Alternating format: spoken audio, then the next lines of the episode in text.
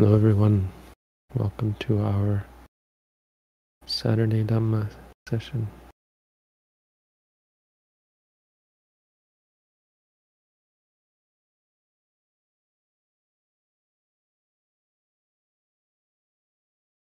Missed last week's session, so I'll try not to talk too much, give more time for potential questions.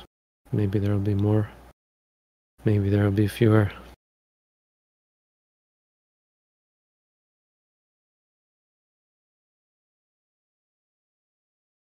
But I thought today to talk about reasons why we meditate.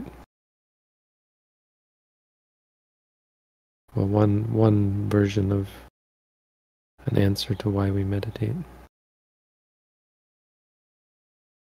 Because it's a perennial question among new meditators.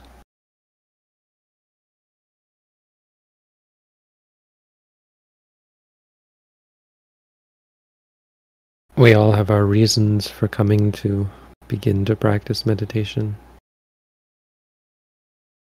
Sometimes we have expectations.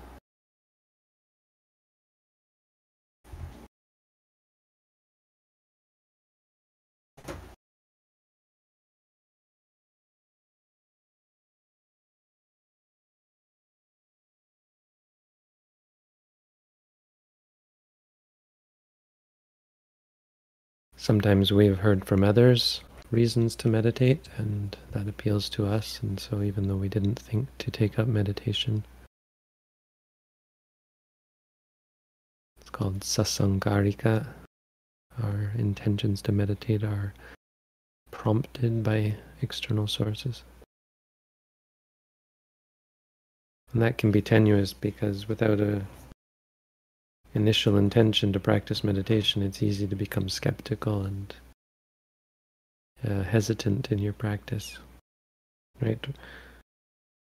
One thing about not being sure of the benefits of something or that is that you you're less likely to put your whole heart into the activity and so more likely to not get the results. It's a self-defeating uh, mind state. Doubt. Doubt is self-defeating. Is this going to help me? Oh, as long as you're caught up in that mind state. That's a big challenge of anything, really, anything new.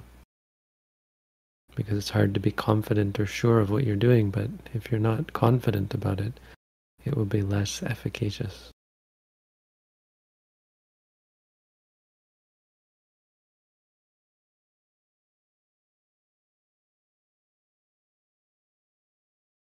So, one reason for talking about reasons why we meditate is this to provide confidence through some intellectual understanding or appreciation of why one might want to meditate, and also to clear up some of the misunderstandings around why one should meditate or what one should expect from meditation or how to deal with expectations. Uh, it, it, it happens uh, it can happen that our reasons for continuing to meditate end up being different from the reasons why we initially began to meditate. Or our expectations of the sorts of results we get turn out to be very different from the actual results that we do get. That's to be expected from anything new, but more, most especially from something like meditation, which is so foreign and so visceral, so much focused on the very workings of our mind in a way that we're not really familiar with. We deal mostly in the world uh, in in concepts, superficial abstractions, conceptualizations of, of what we think of things rather than what's actually happening behind the scenes. That's why it's so hard for us to find happiness and free ourselves from suffering because we're not really working on a level uh, that is in touch with reality.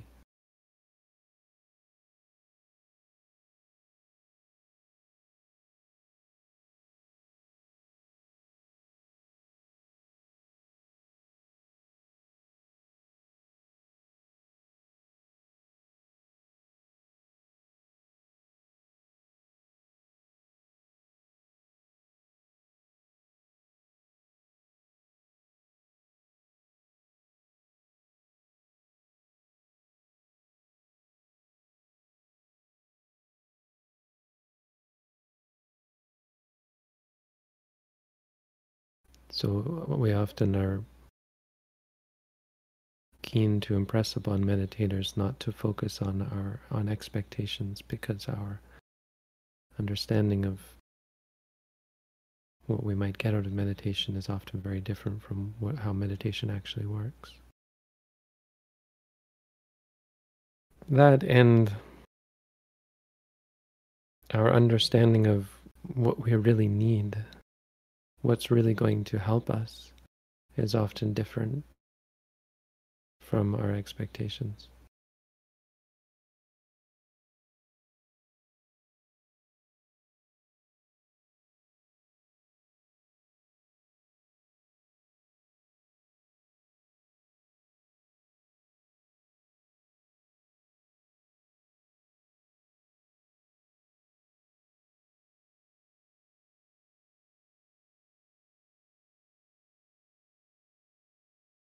Might expect meditation to give us a vacation, an escape from reality. And there are meditations that do that, certainly. But that's not really what's going to be of most benefit to us, for example. Anyway, the Buddha detailed four reasons to meditate reasons why people meditate. You could even call them four types of meditation for based on the results they bring. Because different meditations bring different results, but I like to think of it as the results of, of any sort of positive meditation, beneficial meditation, wholesome meditation, most especially mindfulness. I think mindfulness does bring about all four of these results.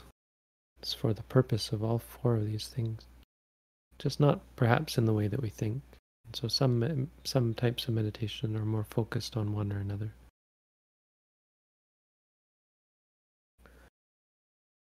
So the first one is Ditta Dhamma Sukha Viharaya Samvatati. Ditta Dhamma Sukha Viharaya. Vihara, dwelling Sukha, dwelling in happiness. Ditta Dhamma. Ditta means seen. Dhamma means reality.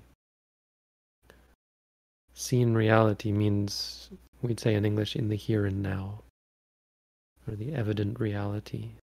And the word is used to mean as opposed to in some hypothetical, theoretical, promised future time. For example, a, a, religion or a spiritual path might promise heaven after you die.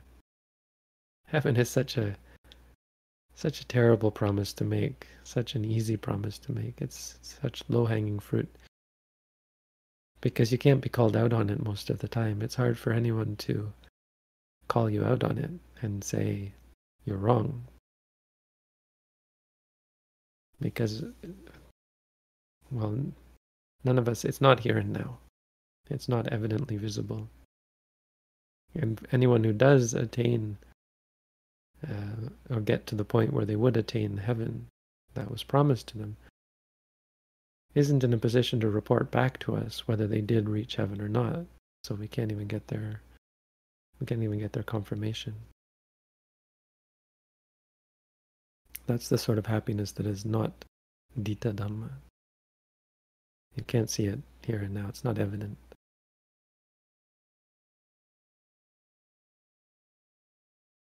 There are other other examples of this, even even enlightenment, let's say, is not Ditta Dhamma in, in some sense. I mean it is, but but in this sense it means here and now, like right away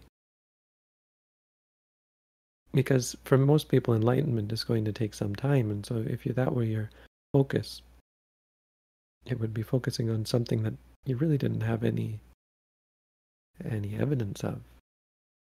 To, to some extent i'd like to address that as well but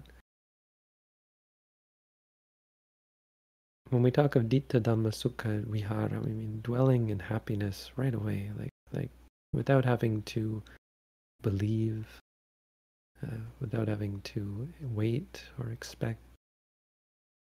And some meditations are much better at this than others. And much of the reason why people come to meditate is focused around this sort of result. We want to feel peace and happiness. We want, as I said, an escape, a vacation. But those sorts of meditation and that sort of result isn't really to our benefit. It isn't to our benefit on, on the level of actually changing the nature of our our mind, our inclination. There are many meditations which fix the mind, focus the mind on, on a single object, and as a result are able to avoid those objects which would trigger a, a negative, pleasant emotional result, response.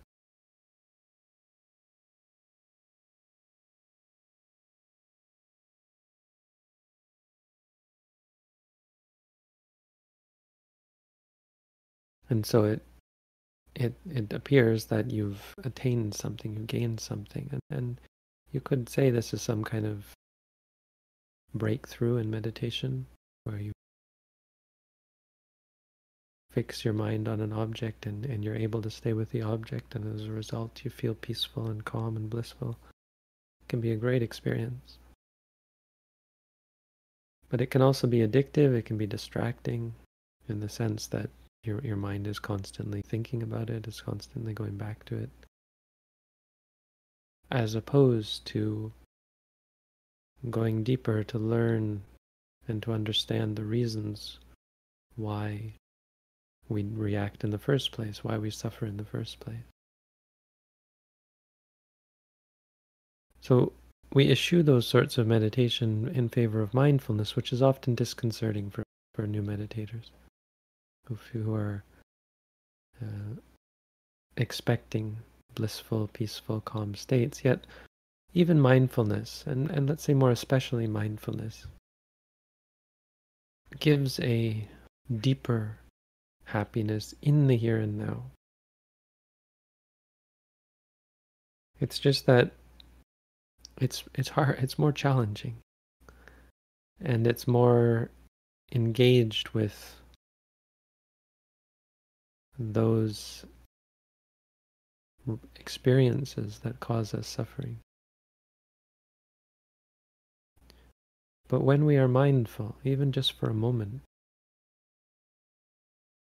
you can see for yourself in the here and now the happiness that comes from changing the way you look at something, the relief, the relief from stress and suffering that comes from changing your perspective on things, your perspective on problems, perspective on suffering.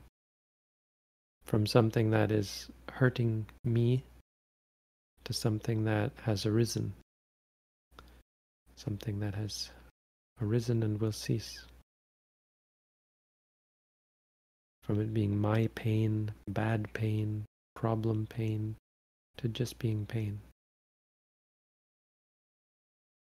And when you're focused even on the body, on the foot moving, focused on the stomach rising, there is a great relief that comes when you're able to focus, when you're able to stay present. It's in, it's vitalizing, it's invigorating. It's also very challenging and it's going to be interspersed with a lot of negative mind states, especially in the beginning. And because it's not fixed and focused on a single object, it's easily derailed. And so it's a challenge. And, and, and this, it can be stressful because you still have to deal with the stressful habits of Nonetheless, happiness is a big part of why we practice. There just needs to be a little bit of change in our understanding of what sort of happiness is going to come. It's not going to be constant blissful feelings, not if you're practicing. But it's going to be a much happier state of being in general as your perspective changes. And you should be able to see that for yourself. It just won't be this blissful constant escape from reality. The second reason to meditate is uh, jnana dasana patilabhaya. For attaining jnana, knowledge, and dasana, vision. So dasana here is, is like vipassana, if you know this word. Jnana means knowledge. And this has two different levels as well. On the one hand, there's many kind of knowledges and visions that can arise through meditation. Some people claim to be able to see things far away, hear things far away, or or come to know things that they shouldn't know, like other people's thoughts. Uh, to remember their past lives, which for most people is impossible.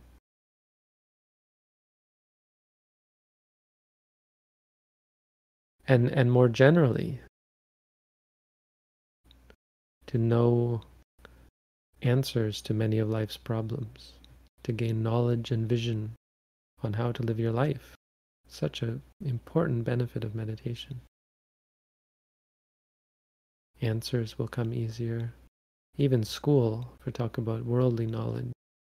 School even work finding the answer to a problem at work.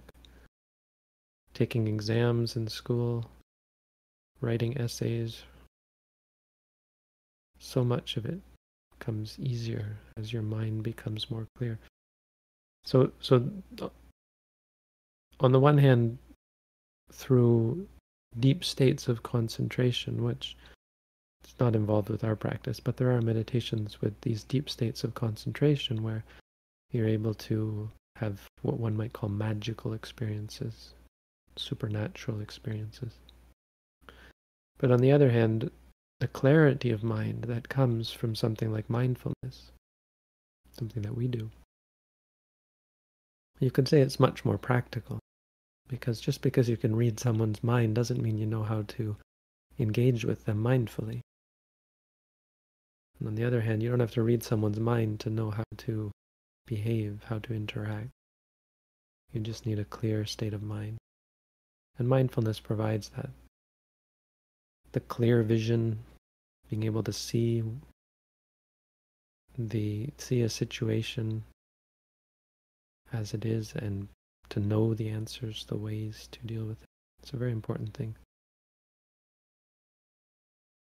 Mindfulness helps. And the third is the third reason is sati sampajanyaya, is just the mindfulness, sati, and clear comprehension sampajanya. The Buddha considered these to be a, a, a, result, a purpose of meditation. Mindfulness itself is a purpose. Clear comprehension itself is a purpose. Because mindfulness and clear comprehension are a perfect way to live your life, prevent you from falling into addiction, hatred, conceit, arrogance, fear, depression, anxiety.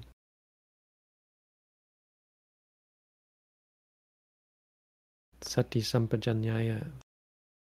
What if you can get to the point where you are mindful and clearly comprehending, seeing things as they are? It's not just about the knowledge and vision that you gain, it's about the state of mind, the clarity of the way you live your life. The this the difference between an ordinary, untrained, clouded, blind mind and a mind that is clear and free from obscuration.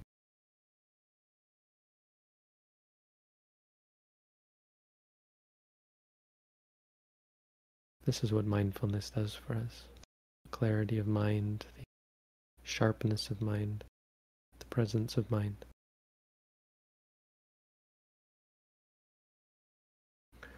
And the fourth benefit, of course, wouldn't it wouldn't be complete without the fourth purpose or reason for meditating, which is to free ourselves from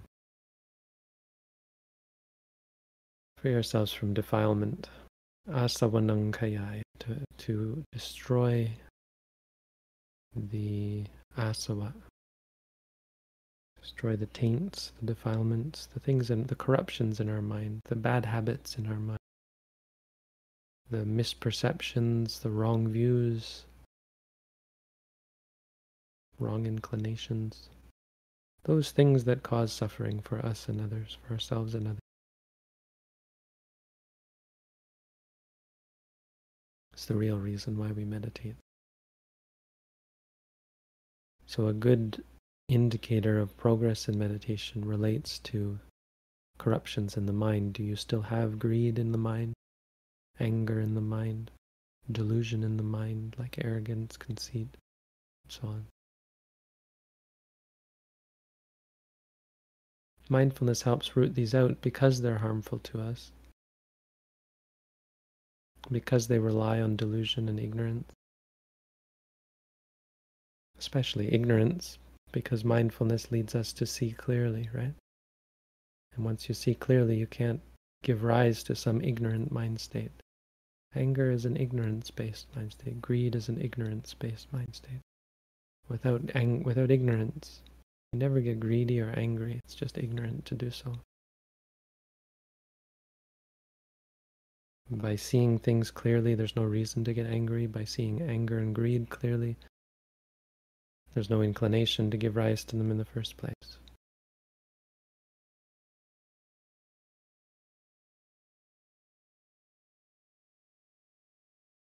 So, just a short talk on some of the basic reasons why we practice meditation.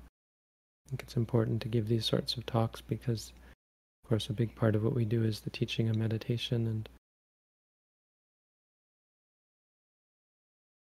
in order, as I said, to give confidence to new meditators, to help them appreciate not just giving them lots of promises, but to help appreciate and understand why it is and what it is that meditation leads to, to help correct some misunderstandings perhaps, and to elucidate the mechanism by which meditation leads to good things. It's not just magic. It's not like you say this magic mantra and poof, you become happy. No. The mantra is for the purpose of reminding ourselves of what's happening, keeping our mind fixed and focused on reality as opposed to our conception.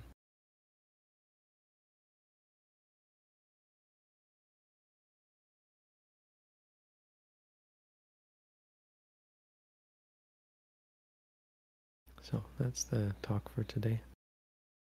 We'll take questions if there are any. Yes, there are questions. So let's begin. Often, when sitting, I hear something and immediately I dislike it or identify what made the sound or even combination of these things. What's best to note, hearing or the resulting experiences? Just note whatever's clearest. They're all good to note. It's not magic, like like there's not a magic solution or a perfect solution. You're noting noting and reminding yourselves yourself in regards to the nature of the experience will be beneficial. It will help to cultivate and create this clarity of mind. So usually we say to pick whichever is prominent and there's no right answer. It's not like you, you'll pick the wrong, if you pick the wrong one, it doesn't work or something. Uh, an important thing to remember about meditation is it's a learning experience. So these sorts of answers will eventually come to you yourself as you start to see what works. You start to get a deeper appreciation that it's not magic, that, it, that you get a deeper appreciation of positive mind states and good habits and how to make the meditation work for you.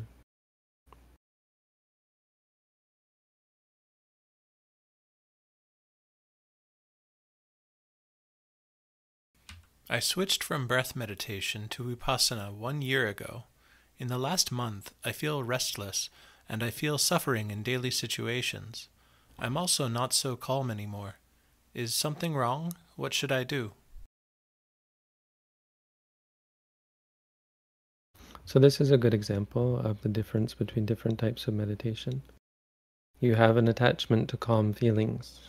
That seems that sounds pretty clear, and an aversion to suffering. And mindfulness is is working with those. Mindfulness is about working not with getting back to some sort of calm feeling or avoiding suffering situations, even avoiding restlessness. It's about dealing with those, cleansing the impurities of the mind by changing your perspective. Changing perspective is a very important concept to understand because it's a very integral part of mindfulness meditation as opposed to changing the situation. See, there are one way of describing the difference between meditations is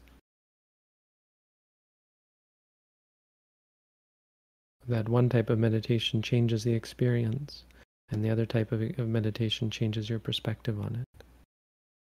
If you understand that, then you'll understand why there is a difference. With Vipassana meditation, it's about seeing things in a new way, more clearly, as opposed to changing them. So your desire for calm is what's actually causing you suffering. Your aversion to suffering is what's causing you suffering. Your aversion to restlessness and so on. So the correct thing to do is to note to yourself restless when you feel suffering, disliking probably. Note the disliking. When you want to feel calm, wanting. This will change your perspective on things. You'll be less needy, less reactionary, more content no matter what things happen or don't happen.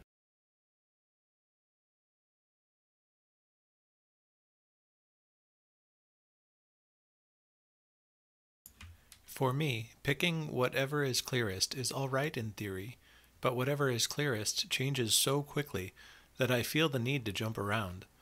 Maybe I am being too quick to deem something as the clearest. Any advice?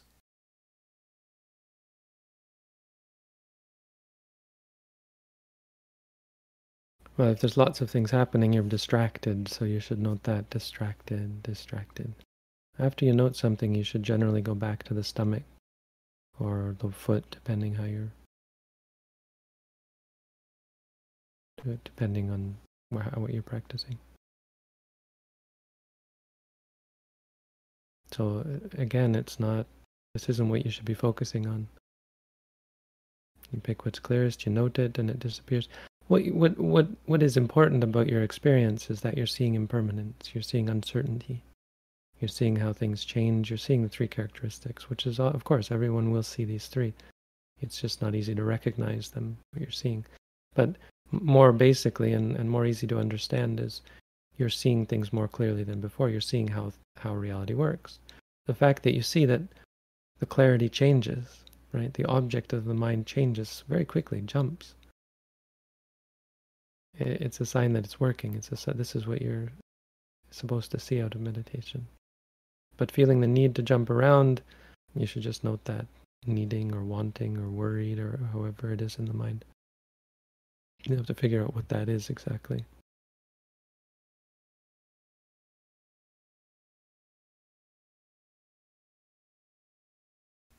Can I meditate without saying rising and falling?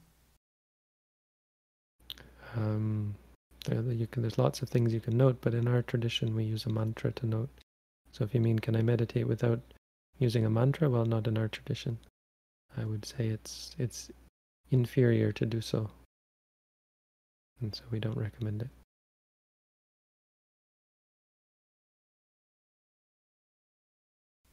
Is it better to note pain or disliking if the pain is more prominent than the disliking? Since pain is the cause and disliking is the effect, should we note the effect even though it's less prominent? You should not thinking, thinking when you think about this question, when you're confused or unsure.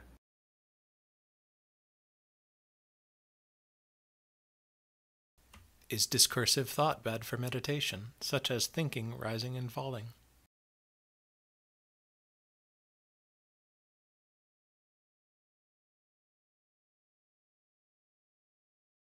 I'm not sure what you mean by that exactly. In meditation, we don't have good or bad, we just note what happens. So if you are thinking, you would say thinking, thinking. But when you talk about thinking, rising and falling, that falling and rising, that's that's our practice. So that's the thought that we're trying to create. It's not discursive. I don't even really know what the word discursive means actually, in this context, especially. But when you say to yourself, rising or falling, that's the mental activity we're aiming for. So, in that sense, no thought isn't bad. It's just important to have the right thought or a clear thought.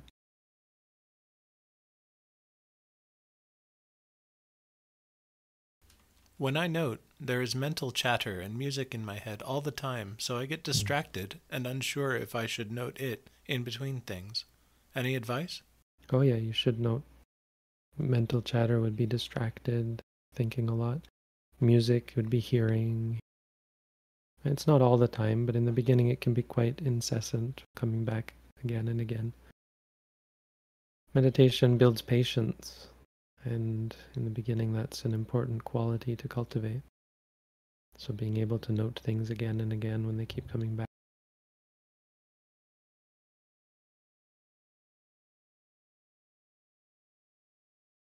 How can meditating treat perfectionism?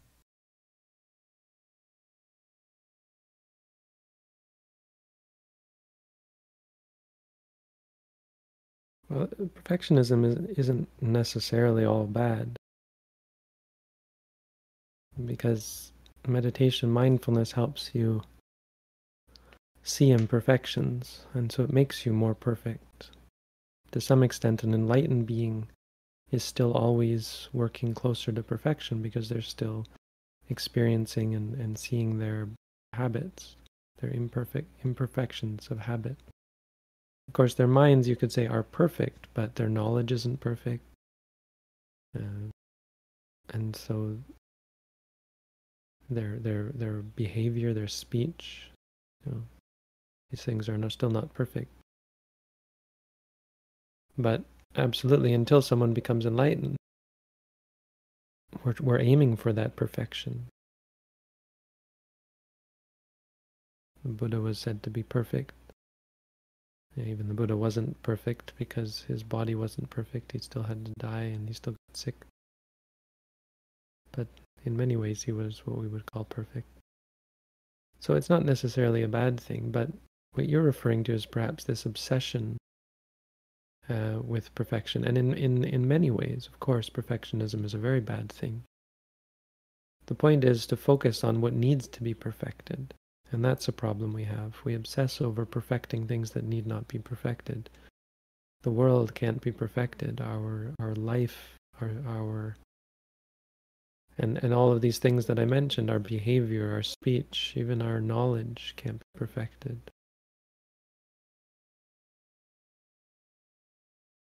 We are not going to be perfect beings. We are still going to get old, sick, and die. And the world around us as well. So obsession with fault is is a need. It's a desire. It can be worry based.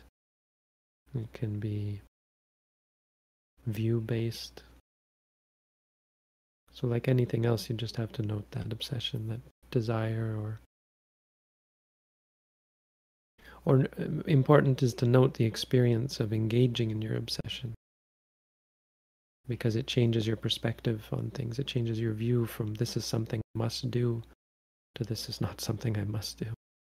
This is something I can actually let go of.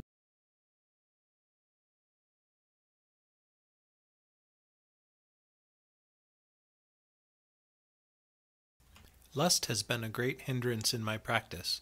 I have tried many times to let go of lust, but so far I have failed. Any advice on how I should deal with lust? Like anything else, you should come to see it clearly. Trying to let go of something, I've said this many times, it's an oxymoron in some ways. You can't try to let go of something because the trying is not letting go. It's a misunderstanding of what we what is meant or what is the proper usage of the term let go. You don't try to let go. Trying to let go isn't a valid way of letting go of something. Letting go also means letting come. When we say letting go, or when you say in this case letting go, you really mean get rid of, right? Uh, eradicate, kill, kill off the lust. And that's not how it works. Even things like lust, you have to not exactly let them come, but you can't prevent them from coming just because you don't want them to come or just because you try to stop them from coming. The only way to stop things like lust from arising is through clarity, because as I said, they thrive only in the presence of ignorance, delusion, darkness. When the mind is clear, there is no delusion, there is no ignorance, there is no darkness, and so there can't be anything like lust. That's the purpose of the meditation practice of mindfulness, to see clearly. Stop trying to fix things. Start trying to see them clearly. And that means being patient when you are lustful, because you have to note that as well. You'll get much better results if you just try to see the lust and everything associated with it more clearly, as opposed to having some desire for it to go away or not come back or some fear of it or that sort of thing.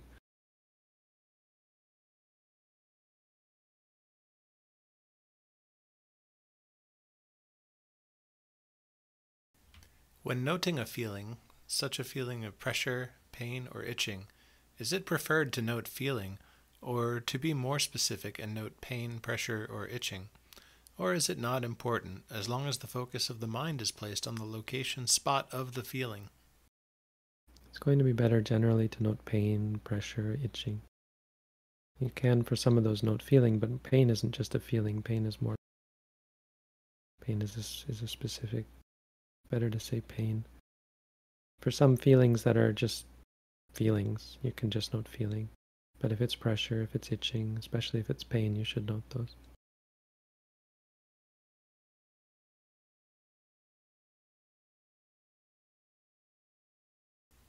Should I note more linear thinking with a different word than thoughts, views, or opinions that seem to spontaneously materialize in full in my mind? I don't quite understand the question. I think um, you might be overthinking it.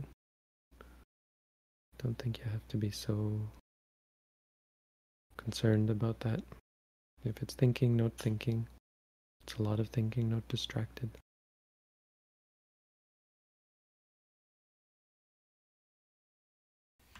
I have so much suffering, and I have always tried to meditate to reduce it, and it worked. The problem is that I always give it up after a period of time. Now I really suffer and I want to start meditating again, but I don't trust myself that I will go on with it. Something inside me tells me that I'll give it up after a period of time, so why start? Why start? Because of how it changes you. I mean, the, the sense that you're getting is that you just go back to the same as before, but that's not really true. Imagine what would have what your life would be like if you hadn't ever meditated when you meditate and let's say it, it's what happened that you reduced your suffering. Well that's an important thing to do. That changed your life changed your, your direction. Who knows what you would have done if you hadn't have reduced your suffering?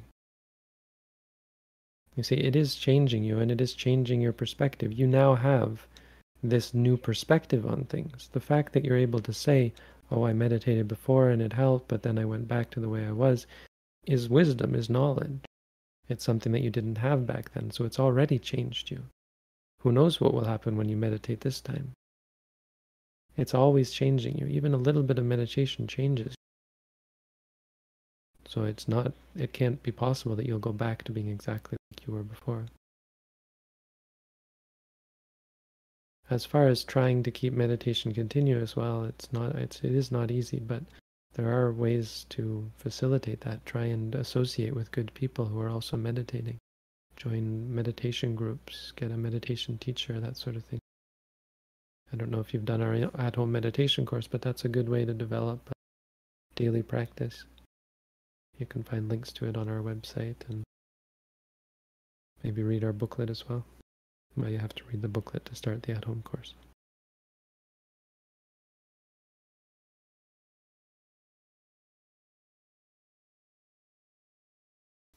Do you have any advice for having to check on people every 12 or so minutes for a few minutes at a time when I'm meditating? It seems to lessen the effectiveness greatly. I do try to do so mindfully. So, most likely, I can't say for your case, but most likely your conception of what is effective is not the proper expectation. I mean, it's not what what the meditation is for. Mindfulness meditation isn't for some trance state where your mind is calm and clear and so on. It's about changing our way of interacting with the world. So you should focus more on the continuity, what is continuous between the meditation and the ordinary state outside of meditation. So, as opposed to trying to get some state, when you come back from having checked on this person mindfully, you focus on the new experiences, and they might be different experiences, and that can be disconcerting. But you focus on them, and that cultivates what's important is this ability to adapt, this ability to engage with whatever's present, and to see change. When you see your mind change after you come back from checking on someone, that's it. That's more important than entering into some calm, peaceful state.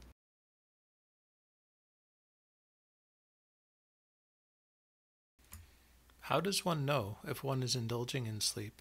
I sleep eight to nine hours each night, but try to get out of bed as soon as I wake up in the morning. Well, ideally, you wouldn't sleep eight or nine hours a day if you were engaged in daily meditation. If you're being mindful throughout the day and practicing meditation once or twice a day, you shouldn't need so much sleep. So that's a good sign that you're indulging. Uh, that being said, no, I don't think there's anything to be said. I think that's the, that's true. But people do sleep more when they're working physically, of course. Um, I still don't think you need more than maybe six hours of sleep. But it require that requires mindfulness. Most people require more because of mainly because of their stressful, unmindful waking state.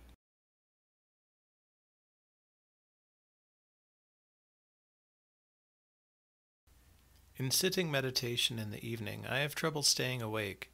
You've said in the past just sleep, then come back renewed. Does this lack of energy indicate some fault or a mindfulness deficit? Yes. But so so just sleep isn't the first answer. It's not what you should default to. If you're tired, just sleep. You should try to be mindful of the tired. And there's different reasons why you're tired. I mean, if you're exhausted after a long day's work, of course, you probably need a nap at least.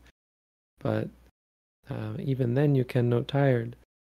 But more common is this sort of thina middha, this sloth, this this um, torpor of the mind, where the mind is stiff unwieldy, unmalleable. And so you have to note that. That's important to be mindful of. Falling asleep, just sleeping should be your last resort. When you just aren't able to challenge the the sleepiness. Don't feel bad if you do end up lying down and going to sleep. Worst case, your probably best uh, best uh, answer is to lie down and try and do lying meditation.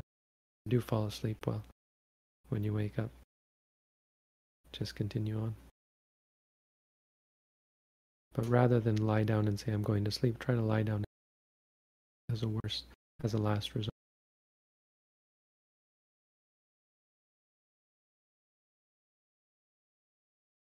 How does one explain meditation simply to Christian parents?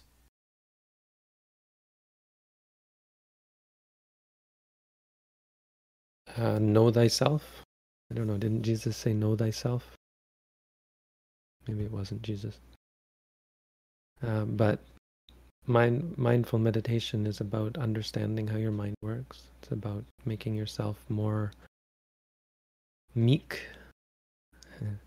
more humble, more understanding.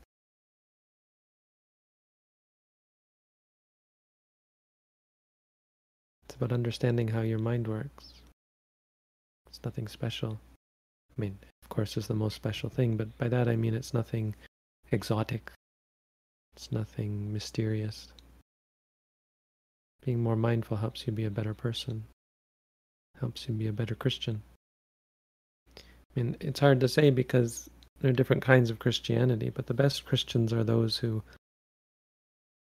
love thy neighbor, who are able to free themselves from any covetousness, hmm. uh, who are able to do what Jesus said. If someone asks you for your coat, what what does he ask? If someone asks you for something, you give him some. You give him that and some. Someone asks you for the coat on your back, you give them your hat as well, or something. I can't how you how can an ordinary person has a hard time doing that? Mindfulness helps you be that sort of person. You can throw scripture at them. There's a lot of good things in christianity that you can say helps me be this sort of person. And you can you can tell them if they're concerned about you practicing you can say well see what sort of a person i become through the practice. If i become a meaner nastier more stingy greedy person then I'll stop. But if I become a more kind and caring and compassionate and mindful and peaceful person, how can you fault me?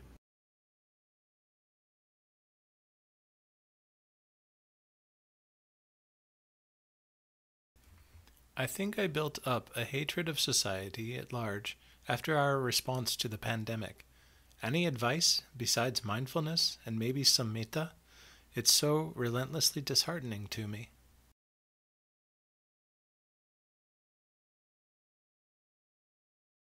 Well, you probably had those sorts of potentials in you already, which we most have. It's important to understand that that hatred is not a good thing, uh, which it seems you'd probably do. But you should also note the the feeling disheartened, the discouraged feeling the disliking feeling of the disliking of the hatred, disliking of your disliking. I mean, there's no quick answer. Yeah, metta would be a good one, but the the more the deeper answer is is to note the disliking to be mindful of it.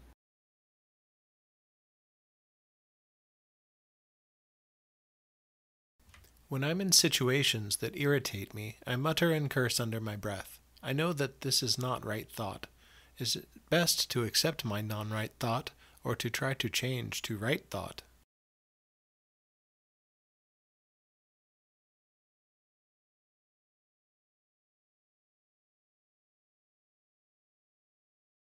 Well, that I wouldn't worry too much about that, because we have bad habits and you're just trying to be mindful and through mindfulness that will sort of change over time. Don't be too judgmental of yourself. Uh, see it's it actually is a physical words are just a physical expression. And they're not that big of a deal. What's important is the mind state behind them. Don't become too obsessed about the external manifestations just try and be mindful of them as best you can.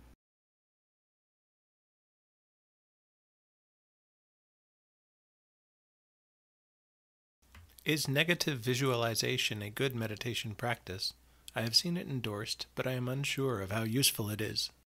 I don't comment on other meditation techniques. Sorry, I don't know what that is, so I probably couldn't anyway.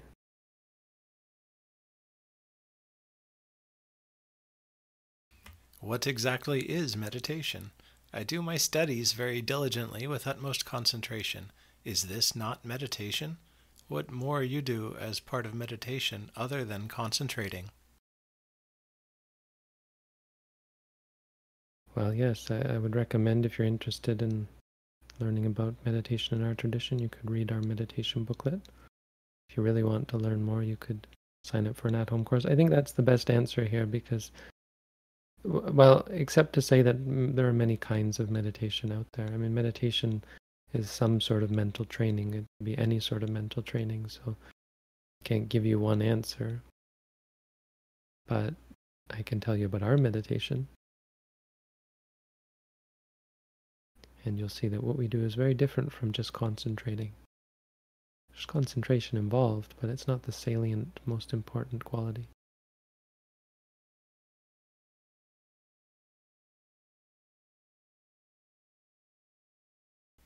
The Buddha teaches that all things are impermanent. If one were to achieve freedom from rebirth, would even this be impermanent, and one could still be born again somehow? No, the Buddha didn't teach that all things are impermanent. He, in fact, left out freedom from suffering. It's the one thing that is not impermanent.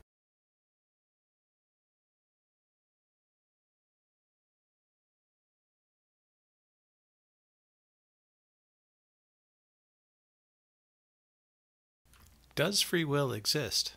It feels like the mind arises from karma, and my only choice is seeing clearly or losing myself to mind.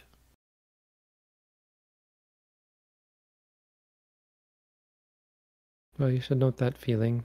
This isn't a useful question. I mean, it's good that you asked it, but it's important to understand that that's not a useful question. And you should focus on seeing reality as it is. You've got it right. The only choice is seeing clearly or losing yourself. But seeing clearly has a has an effect. I mean, it's not pointless. It changes things. It is a karma itself. Both of those things are karma. Losing yourself is a karma choice, or seeing clearly is a karma. So choose to see clearly.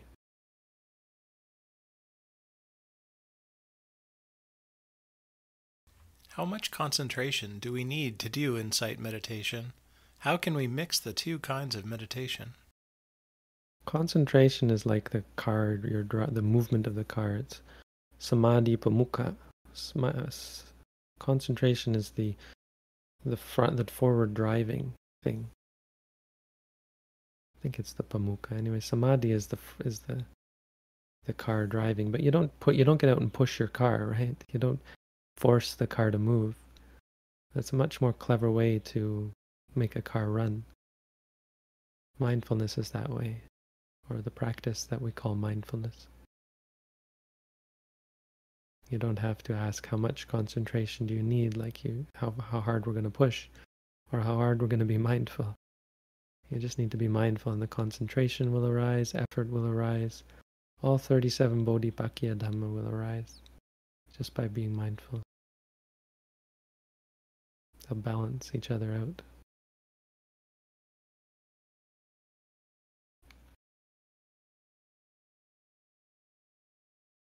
How bad is it to miss a few days of practicing, sitting or walking meditation, considering that I practice daily mindfulness throughout the day?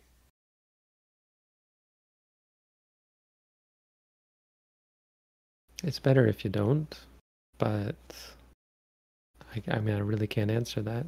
Depends on, it depends much more. So when you say you're practicing mindfulness daily throughout the day, well, if that, to take that at face value, if that's actually true, then it's not bad at all because you were still mindful. You see, there's really no difference between the formal meditation and the informal meditation.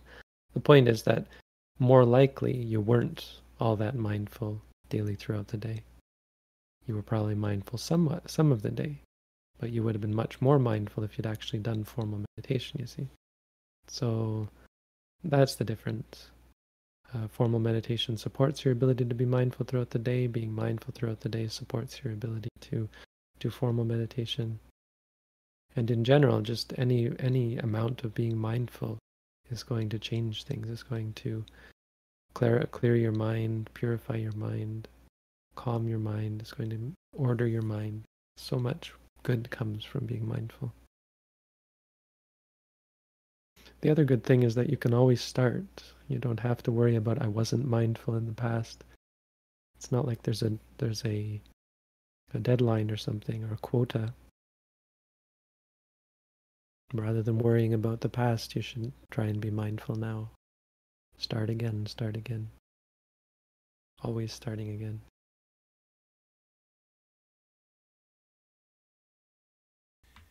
Bhante, we've exhausted the first and second tier of questions, and we're quite near the end of the hour.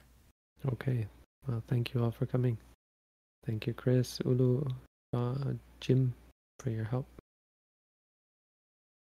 I wish you all peace, happiness, and freedom from suffering. Sadhu.